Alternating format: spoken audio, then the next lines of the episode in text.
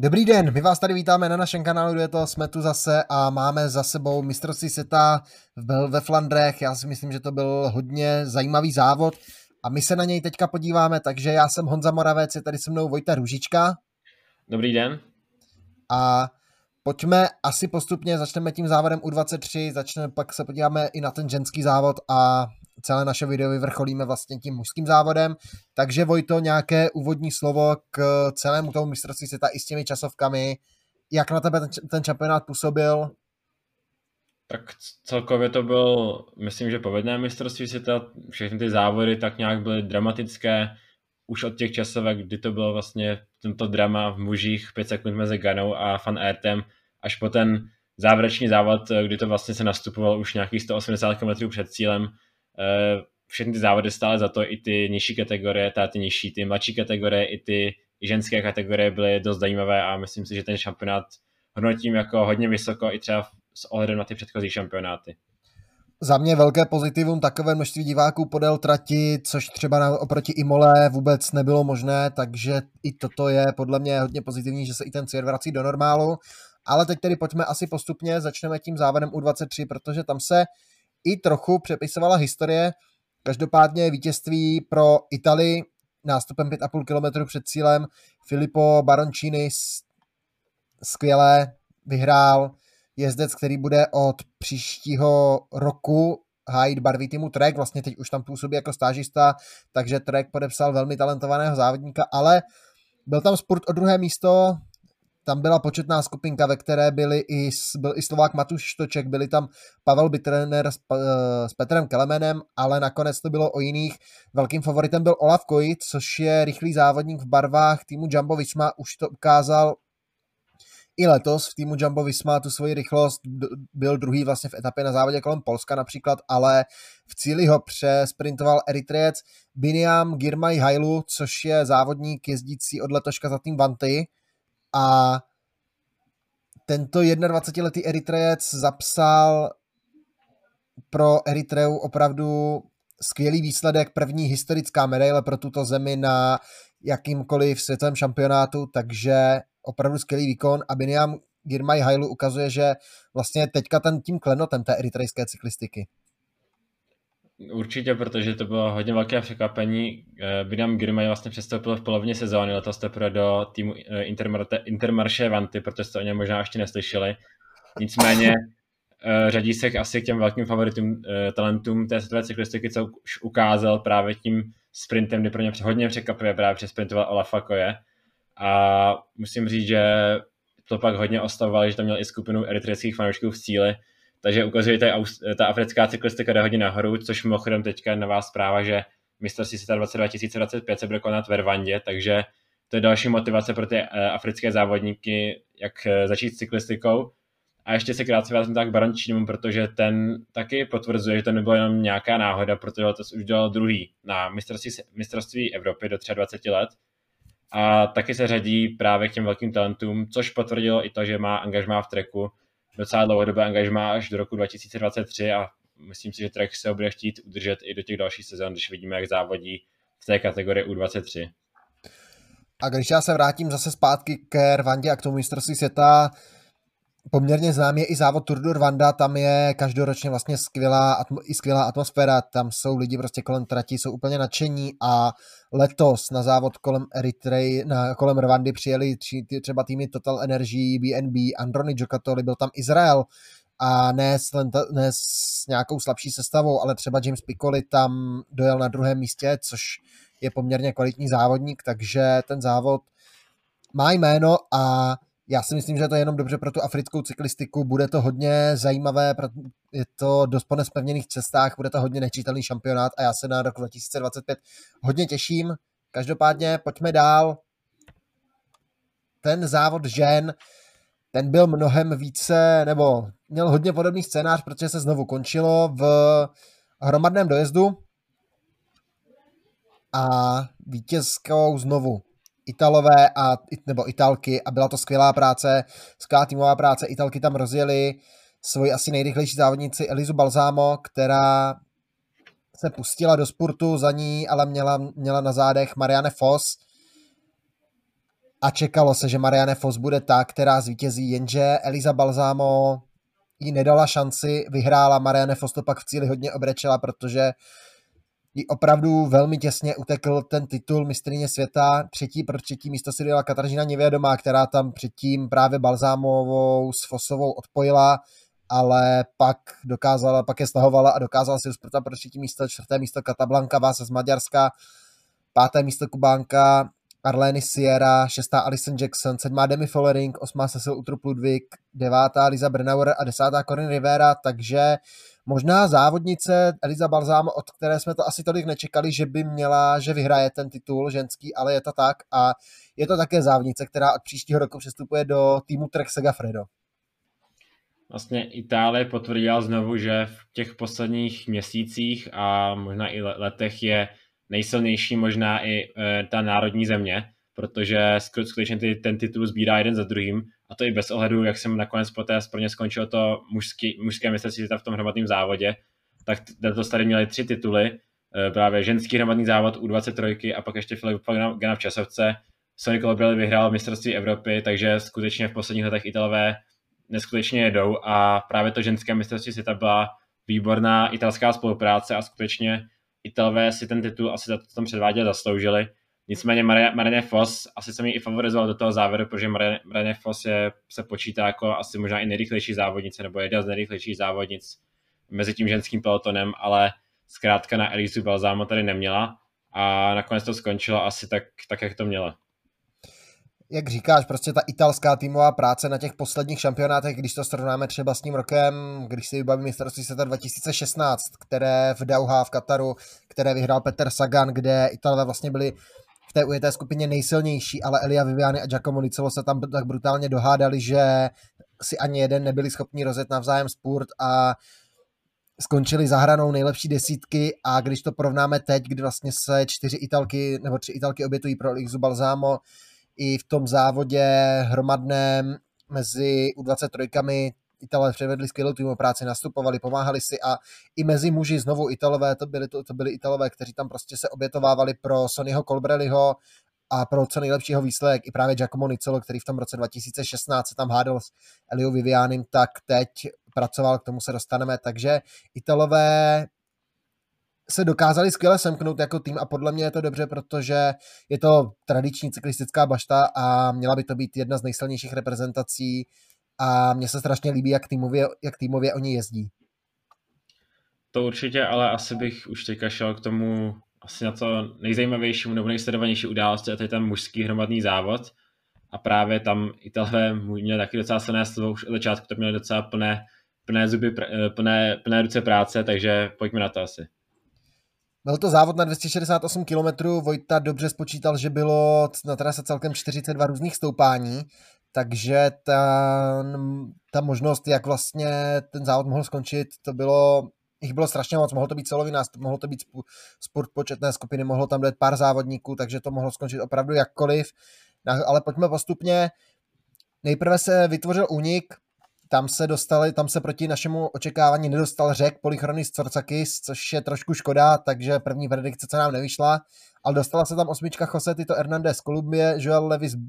Burbano z Ekvádoru, Pavel Kočetkov z Ruska, Patrik Gamper z Rakouska, Rory Townsend z Irska, Oskar Nisu z Estonska, Kim Magnusson ze Švédska a teď jeden jazykový oříšek Jambaj Kamc Sainbajar z Mongolska. Takže historicky teprve druhý mongolský účastník se také dostal do toho úniku, určitě neudělal ani ostudu, ale bylo to o jiných závodnicích. V pelotonu byla hektika, padalo se, na zemi se ocitla jména jako Max Schachmann, Ethan Hater, Matteo Trentin a další a další, ale první akci vymysleli francouzi, Thomas Weckler v týmovém voze to naplánoval a chtěl udělat ten závod těžký, roznastupovat to a už 183 km před cílem se zvedl náš oblíbený Anthony Turgis, okamžitě si ho ty silné reprezentace pohlídali, ale jako další to zkusil Benoit Kosnefroa a za ním už sko- si skočili silná velká jména jako Remco Evenpool, Magnus Kort, doskočili si tam pak i Primož Roglič, Jan Tratník, Kasper Asgren, Arno Demar, Ben Swift, Stefan Bissegger, Tim de Klerk, Pascal Enghorn, Immanuel Erviti, Nathan Haas, Brandon McNulty a Markus Helgard, takže to byla hodně silná skupina, která se na čele držela nějakých 40 kilometrů. Tady poprvé se ukázala ta týmová síla Itálie, která pracovala a hlavně Matteo Tenentin tam odvedl opravdu obrovský kus práce. Pak na italských serverech se objevila informace, že by Trentinovi za tuto, za tuto snahu a za tuto aktivitu měli vlastně postavit sochu, ale nakonec 134 km před cílem se obě skupiny spojily. Přišla chvíle klidu, nastala druhá série útoku, zvedl se Nils Polit, První pokus neúspěšný, v tom druhém se s ním znovu svezla skupinka Evenpool, Tratnik, Bajoli, Garcia Cortina, Rasmus Tiller, Dylan van Barle, Valentin Madu a Mats Schmidt, Robert Standard a Nilsson Pauls, takže znovu další silná skupina. Do stíhání znovu se pustil Benoit Kosslefra, hodně aktivní závodník, s ním se tam zkoušel svést Viktor Kampenárc. A pak to zkoušeli další závodníci, zvedal se Michael Matthews, zvedal se Michal Květkovsky, ale to rozhodující dělení přišlo až 50 km před cílem, kdy se z té druhé skupiny z toho hlavního pole zvedl Julien Alaphilippe. Okamžitě za ním byli Wout van Aert, Jasper Stuyven, Sonny Colbrelli, ale také Zdeněk Štybar, parádní výkon od Zdeňka Štybara, pak se tam připojili i Tom Pitcock, Matěj Mohorič, Matěje van der Poel, Florian Senešal, Giacomo Nicolo, Michal Valgren, také Markus Helgard, dojeli vlastně k čelní pětici, kde byli Evenpool, byl tam Pauls a byli tam podobní závodníci a tato skupina byla situace 3-3-3, tři Italové, tři Belgičani, tři Francouzi, takže se čekalo, kdo to bude. Remko Evenpool tam padl na čelo, tahal tu tempo v takové té hluché pasáži, pak odstoupil, tempo rozjeli Francouzi a přišlo to. Začal se zvedat Jelen Alaphilippe. První nástup byl, byl zachycen, druhý nástup byl zachycen a 17,5 km před cílem se Alaphilippe zvedl znovu a už ho nikdo neviděl. Dojel si do cíle, dojel si pro obhajobu toho zlata a asi zaslouženě ta týmová práce francouzů k tomu i směřovala. Žilen a Filip měl asi nejlepší nohy, ukázal to, že vlastně pak v závěru ani nestrácel a to zlato, podle mě ta obhajoba toho důvojového trikotu zaslouženě za ten dnešní výkon. Pro stříbro jsem pak rozprintoval v té stíhací skupině Dran van Bádle, třetí skončil Michal Valgren a čtvrtý eh, nejlepší domácí závodník Jasper Philipsen, takže Belgičané budou určitě Eh, Jasper Stuyven, Jasper Philipsen mimochodem vyhrál jiný závod eh, v době mistrovství světa, ale tomu se dneska věnovat nebudem. Ale budeme se věnovat speciálně Belgičanům, protože to je pro ně zklamání a sice mistrovství světa, kdy nedokázali získat jediné zlato na domácí mistrovství světa, takže určitě budou zklamaní. Pátý Nelson Pavels a tu skupinu těch, eh, těch favoritů, tak jste to tam pak v závěru zvedl Tom Pitko, který si pro šesté místo a asi kilometr a půl před se zvedl i Zdeněk Štybar, ten dal sedmý. No a pak eh, celou tu skupinu pak přivedl ve sprintu Matěj van der Poel na osmém místě, devátý Florian Senešal, desátý Sonny Colbrelli, až desátý, eh, jedenáctý Wout van Aert, takže to je něco, s čím asi nemůže být spokojený Wout van Aert. Rozhodně ne, Belgičani si semka přijeli pro mnohem víc, van Aert byl favorit číslo jedna na ten zisk toho titulu a nakonec nejen on, ale vlastně i Jasper Stuyven na domácí trati vlastně v cílovém městě Leuven se Jasper Stuyven i narodil, takže doslova doma dojížděl a vybouchl dojel na čtvrtém místě. Belgičani nebudou rádi a asi pojďme rovnou na ně, protože celá ta jejich strategie během toho závodu byla taková dost podivná. Já bych asi neřekl, že Jasper Stuyven vybouchl, přece jenom eh, nebyl tady jako lídr, ale závěrem z tom sprintu byl asi favoritem o to stříbrné místo, nicméně celé té strategie od začátku, tak Belgičané byl od začátku hodně aktivní, protože ta strategie zřejmě byla, že Remco Evenpool bude v průběhu toho závodu krýt každý nástup, který se odehraje, což se stalo už 180 km před to nastupil Benovat Kozefrova a právě se to ta první uh, skupina, Remco Evenpool tam byl, poté nastoupil, teď nevím kolik před cílem, prostě ten další nástup byl Remco Evenpool, tak uh, opět u toho byl a všude tam byl, v závěru potom už i pomáhal a je tam navíc tak otázka, jestli třeba tím zbytečně úplně nevyčerpal ty, nevyčerpal ty síry, te, síly, které tam mohly být po té kvůtu van Artovi. Mohl to sjíždět kdokoliv jiný, protože Belgičani tam měli i jiné závodníky. To, do toho prvního nástupu se s Evenpoolem pustil i Tim de Klerk, ale pak tam byli Viktor Kampenard, Dylan Theon, Steve Beno i Flampard, kteří vlastně neděli víceméně nic. Wout van Aert a Jasper to byly asi ti dva takový hlavní lídři, na které to mělo, je teda Wout van Aert a Jasper takový záložní plán, jak to vlastně i tak dopadlo, ale nemusel to chytat jenom Evenpool, i když Evenpool si myslím, že to chtěl chytat, chtěl se zase ukázat a chtěl ukázat asi, že vrátit trošku Eddie Merckxovi tu kritiku, kterou vlastně Eddie Merckx snáší na jeho hlavu, tak Evenpool se prostě teď nadpal vlastně všude, kde mohl a ale ke zlatu to a k medaili vlastně to vůbec to nevedlo, nepřispělo ani k jeho, ani vlastně k belgické. Protože Evenpool tam pak přece tahal tempo a zůstal tam dva belgičani Jasper Stuyven a Wout van Aert. A pro mě to byla jako ideální pozice pro Wout van Aert, měl tam týmového kolegu, v případném hromadném sprintu té skupiny by mohl být i nejrychlejší, pokud by se nastupoval, tak by klidně se mohl sebrat a doje, doje tam sám do cíle. Nicméně Wout van Aert byl až překvapivě pasivní. A když se zvedl Julian Alaphilippe, tak na něj zareagoval pouze Jasper Philipsen, uh, což bylo, už to říkám po druhé, Jasper Steven, jak mají stejné jméno, tak, je to, tak se to plete, no. ale každopádně uh, Wout van Aert až překvapivě pasivní a za mě asi dneska zklamání, protože to pro ně byl asi top favorit i po tom, co předvedl v té časovce a dneska víceméně nic moc neudělal, všechno tu práci za ně odvedl jiný a on sám nic neskusil. Je to tak, jak říkáš, protože Fan Art se nezvedl, jenom tam pokrýval ty nástupy, sice byl asi nejsilnější v tom pokrývání těch nástupů, ale pak ten třetí Alá Filipův nástup už nedokázal pokrýt a nechal jet vlastně Štujvena a nebyl vůbec aktivní, nehyřil tou aktivitou na to, jak se mluvilo, že bude velký favorit, tak Belgičané to asi úplně nezdádli. Ano, byli tam vlastně dva v tom dělení, v tom klíčovém s Remkem Evenpoolem 3, ten odvedl svoji práci a Štujven se tam pak, tam pak bojoval, ale bohužel Nedopadlo to dobře a Belgičani si asi budou muset sypat trošku popel na hlavu, nebo respektive asi Wout van Art, protože mně přišlo zase, že se víc soustředil na Matěje van der Pula, jak na celý ten závod. A mě i napadá třeba, kdyby Jasper uh, Stuyven neodjel, tak uh, by tam mohl zůstat právě s Woutem Artem vzadu a pokud by tam byl tento závodník, který měl ještě hodně sil, pomáhal by, točil by se tam, tak tam byla nějaká teoretická šance, to by byl Alá Filip dojet. Takže to samé a potom i dopadlo i vlastně u Holanděnu. Uh, tomu se asi dostanu za chvíli, nicméně za mě ne dneska úplně takhle, docela dobrá strategie až do toho závěru, jinak, jinak prostě ten závěr bylo už naprosté selhání, do té doby to šlo docela dobře, ale v závěru se to zkrátka nepovedlo. No, Holanděné vlastně udělali to samé, co Belgičani. Van der Poel si spíše hlídal fan Arta, nechali jet Van Barleho, který si pak teda dojel pro stříbrnou medaili, což je asi určitě životní úspěch pro Dylana Van Barleho a absolutní pecka pro holandskou cyklistiku, protože je to medaile po hodně dlouhých letech, takže Vojto, když, když budeš mluvit, já to teďka najdu pak dlouho, pak dlouho to je pro holandskou medaile. Já, mysl, já myslím, že to je od Jopa Zetemelka, když se stal mistrem světa, takže to už bylo nějaká 80. nebo konec 70. let, takže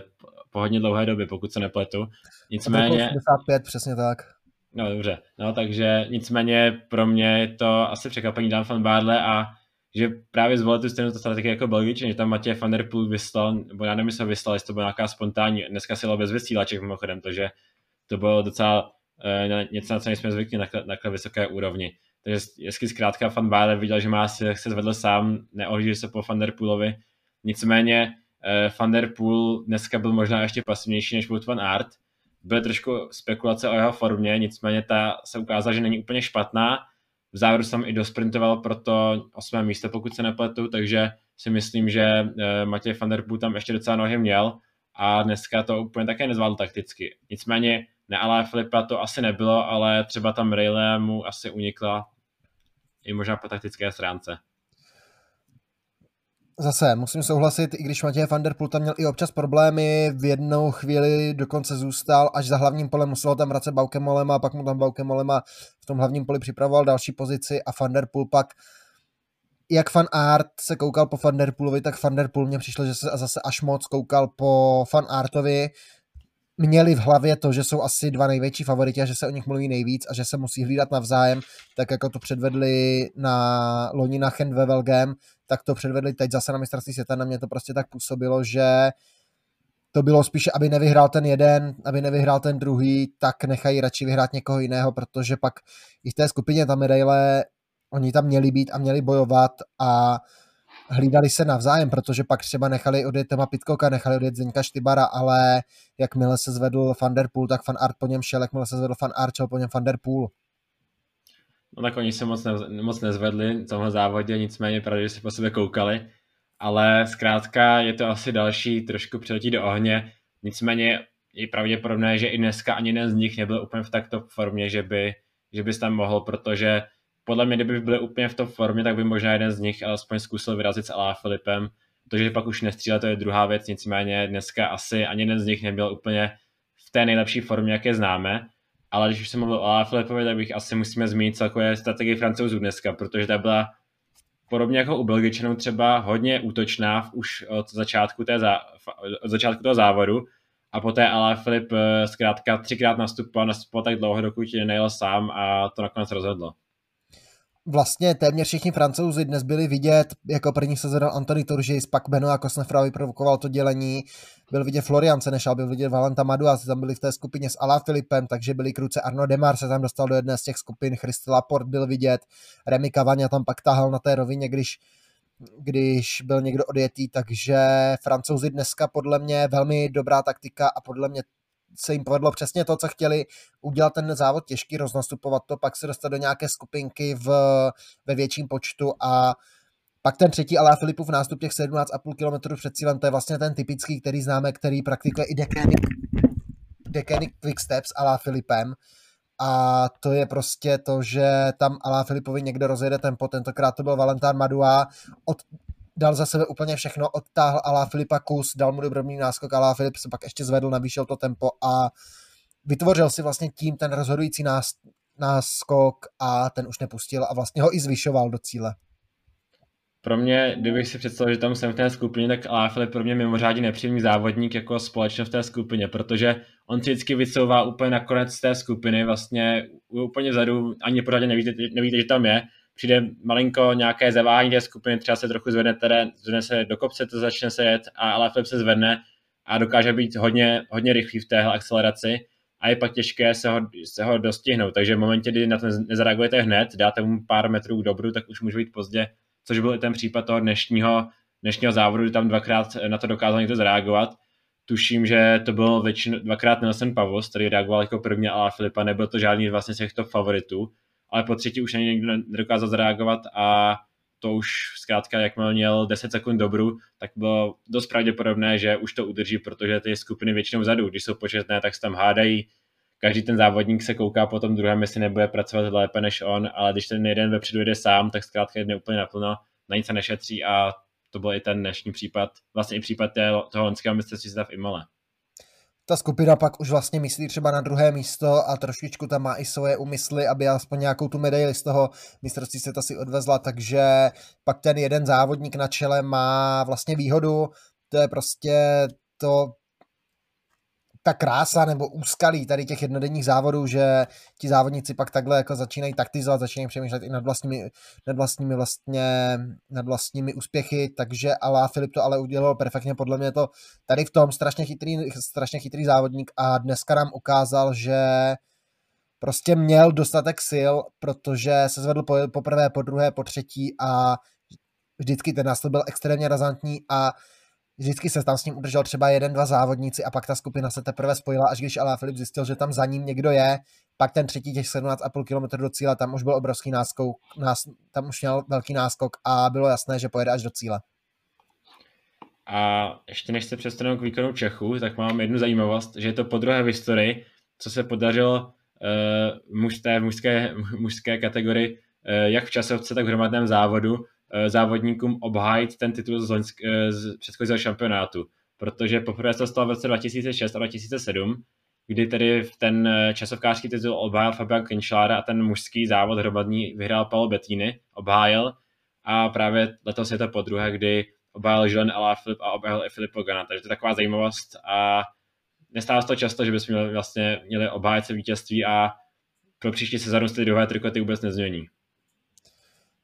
takže nebudeme se muset učit nová jména v duhových trikotech, ale teď pojďme teda na výkon Čeků, protože to, co předvedl Zdeněk Štybar a vlastně to, co předvedla celá, celá česká reprezentace, to byla za mě paráda. Protože Michal Kukrle byl vidět, Josef Černý byl vidět, Petr Vakoč byl vidět a Zdeněk Štybar se chytl bez problému při tom prvním Alá Filipově nástupu, tam vlastně byl za fan Artem hnedka a za Alá Filipem byl v té skupině a pak i v rozhovoru vlastně říkal, že bohužel ho mrzí, když ale při tom třetím Alá Filipové nástupu, že tam před ním odjížděl Michal Valgren a on zůstal sedět, protože mohl, cítil tam tu medaili a Zdeněk Štybar podle tého dnešní formy ta medaile tam klidně mohla cinknout. On byl docela vzadu v momentě, kdy se zvedl Alá Filip a Valgren to reagoval docela rychle, takže prostě Zdeněk Štybar tu chvíli by nebyl úplně vzadu a přece jenom bylo tam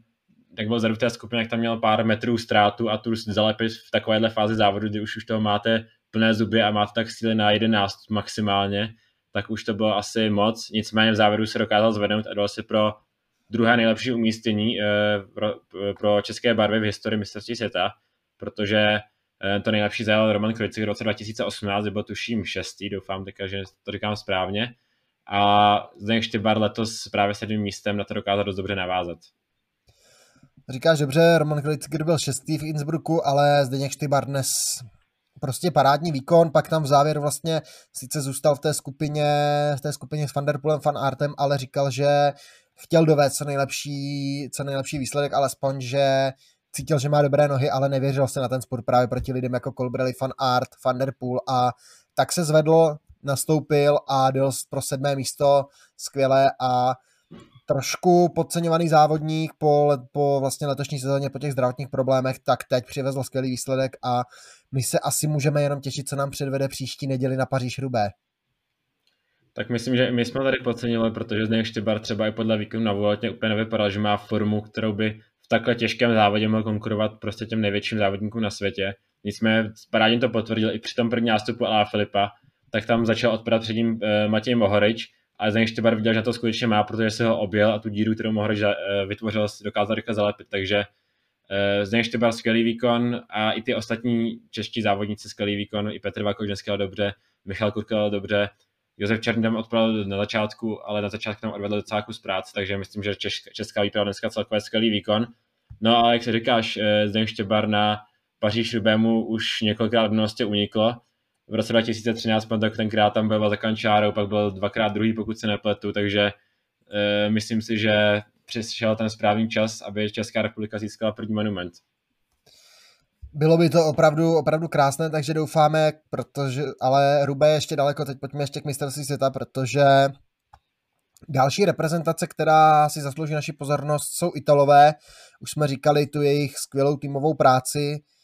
Dneska to ukázali znovu. Jakmile, když odjela ta skupina s Evenpolem, tak tam vlastně všechny reprezentace někoho měli. Byli tam zastoupení Španělové, byli tam zastoupení Nizozemci, byli tam Belgičani, byli tam Francouzi a jediný, kdo tam neměl z těch silných reprezentací zástupce, byli vlastně Italové a ti se vlastně semkli a skvěle týmově potáhli Davide Ballerini, Alessandro De Marchi, Gianni Moscon, tam všichni tam tahali pro Sonnyho Colbrelliho, největší kus práce tam odvedl Matteo Trentin, ten se tam doslova rozkrájel, aby vlastně tu skupinu sjel, což se mu nakonec 134 km před cílem povedlo. A Italové ukázali tu skvělou týmovou práci, pak Andrea Bajoli se dostal do další té uniklé skupiny, pak tam k němu dojeli nejen Sonny Colbert, ale Giacomo Nicolo, ten také parádní výkon dneska předvedl a Nicolo s Bajolim tam pak znovu pomáhali Colbrelimu a Nicolo tam když nastoupil a Filip po třetí, tak to byl právě Giacomo Nicolo, vlastně jediný, kdo tam tak se snažil alespoň ještě toho Alá Filipa sjíždět a pak i tu ujetou skupinku s Paulsem, Valgrenem, Štujvenem a Farbarlem. Colbrelli jsem pak ještě zkoušel jednou po té, co Alaphilippe nastupovat, ale to už bylo pozdě, protože na Colbrelliho okamžitě všichni zareagovali, protože zkrátka nevím ten důvod, proč se na, na Alaphilippa úplně zkrátka vypustil ten nástup a nechal tam ujet Fan eh, Barleyho a další závodníky. Ale Colbrelliho okamžitě zalepil, to zkrátka, že Colbrelliho už radil jako hlavního favorita na to mistrovství světa. Právě po asi Fan Artovi a Fan Der Poolovi to byl možná i třetí největší favorit, takže Zkrátka eh, kolo bylo, kolo, kolo bylo hodně hlídané a dneska mělo hodně náročnou úlohu, ale myslím si, že tu formu tam měl Colbrelli a může nám litovat, protože myslím si, že klidně mohl dneska zajet minimálně na medaily a to desáté místo je pro něj dost velkým zklamáním a příští rok tak oblékne jenom ten trikot mistra Evropy a neoblékne tu trikoloru mistra, světa. Takže kdo dál? Ještě bych se zastavil možná u Britů. Ti měli trošku smůlu Marka když vyhlašoval, že by to mohlo přijet, ale odstoupil ještě před polovinou trasy, pak Ben Swift tam byl v jedné z těch ujetých skupin, byl vidět Fred Wright, jak tam pokrýval ty nástupy, i ten hater bohužel se ocitl na zemi a pak i ten hater tam pro mě to byl černý kůň a pro mě to byl docela i velký favorit, ale bohužel Britům došli lidi a také vlastně, když Evenpool odjel po druhé, tak museli Britové sjíždět tu skupinu a byl to právě i ten hater, na kterého to padlo, aby to sjel pro Toma Pitcocka. Nakonec se to asi ukázalo jako dobrý tah, protože Pitcock měl velmi dobré nohy v závěru. Vlastně Britové měl trochu smůl právě v tom, že byl jako jediný, kdo do té skupiny do toho druhého nástupu, byl Remco Evenepoel, se nepodařilo dostat jako jedinému týmu z těch velkých reprezentací žádného závodníka a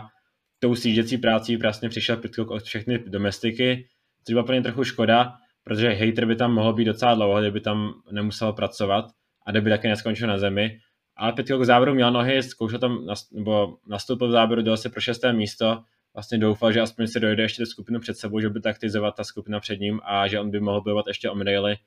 to se nestalo. Šesté místo pro něj asi je trochu zklamání, nicméně potvrzuje to, že on jako závodník, který teprve s tou silnicí se oťukává, je tu stále ještě docela nový a myslím si, že zatím je to pro něj jako druhé mistrovství světa v té nejvyšší kategorii, pokud se nepletu, a že i loni předvedl docela solidní výkon, a letos se posouvá na šesté místo a myslím si, že v budoucnosti bude usilovat o nový trikot. Těch šancí by měl mít dostat ještě hodně. Já s tebou musím souhlasit, přece jenom už je, už je šampionem um, olympijským vítězem na horských kolech, takže teď bude určitě se soustředit zase na cyklokrosovou sezónu, kde bude patřit znovu k výrazným postavám, takže uvidíme. Nevím, jestli má teďka jet Paříž Rubé, honem rychle to zkontroluji, Já ale... myslím, že říkal už na začátku sezóny, že, že, ne, že se nechystá a že se bude právě soustředit už na cyklokros. Uh-huh, takže tam to bude asi třeba na na hejtera nebo na někoho v týmu Ineos, ale přemýšlím, koho ještě tak rozebrat z těch silných reprezentací. Úplně vyhořeli Slovinci, podle mě. Tam vlastně Roglič byl v tom prvním nástupu 180 km před cílem, tady se pak sjel. Pogačara jsme vlastně za celý pořádně neviděli.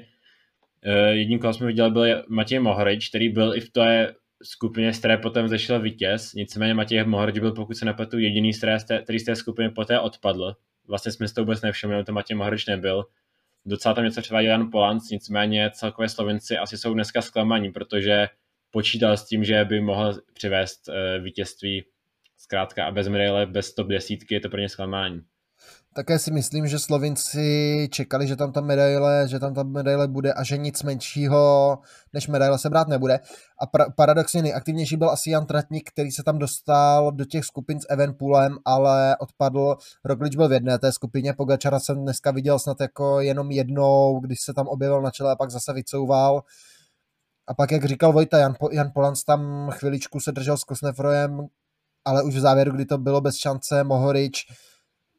černý kůň z té skupiny pro mě a já jsem věřil tomu, že Mohrič bude ten, kdo nastoupí a kdo to tam roztrhá a kdo ujede a kdo si dojede pro ten titul, tak byl jediný vlastně, kdo odpadl společně s Nicelem, který tam ale pracoval, takže Slovinci hodně špatný výkon a jejich téměř jmenovci Slováci na tom nebyli o moc líp.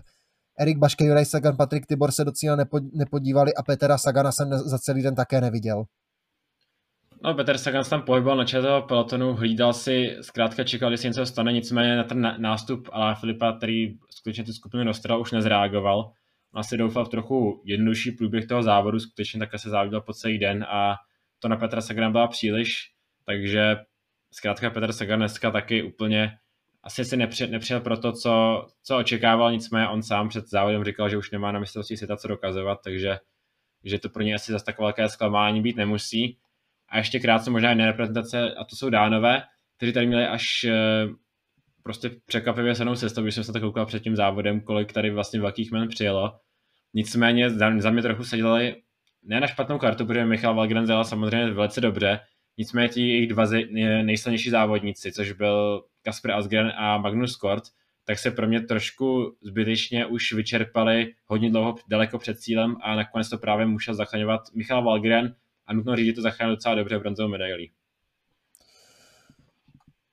Je to tak, Michal Valgren vlastně tím bronzem podržel dánskou reprezentaci, ale ostatní závodníci nedojeli. Magnus Kort tam sice chvíli vymýšlel, nastupoval, nastupoval tam, chytal tam Evenpula, Mats Wirtschmidt byl v jednom nástupu, v jednom nástupu byl Kasper Asgren,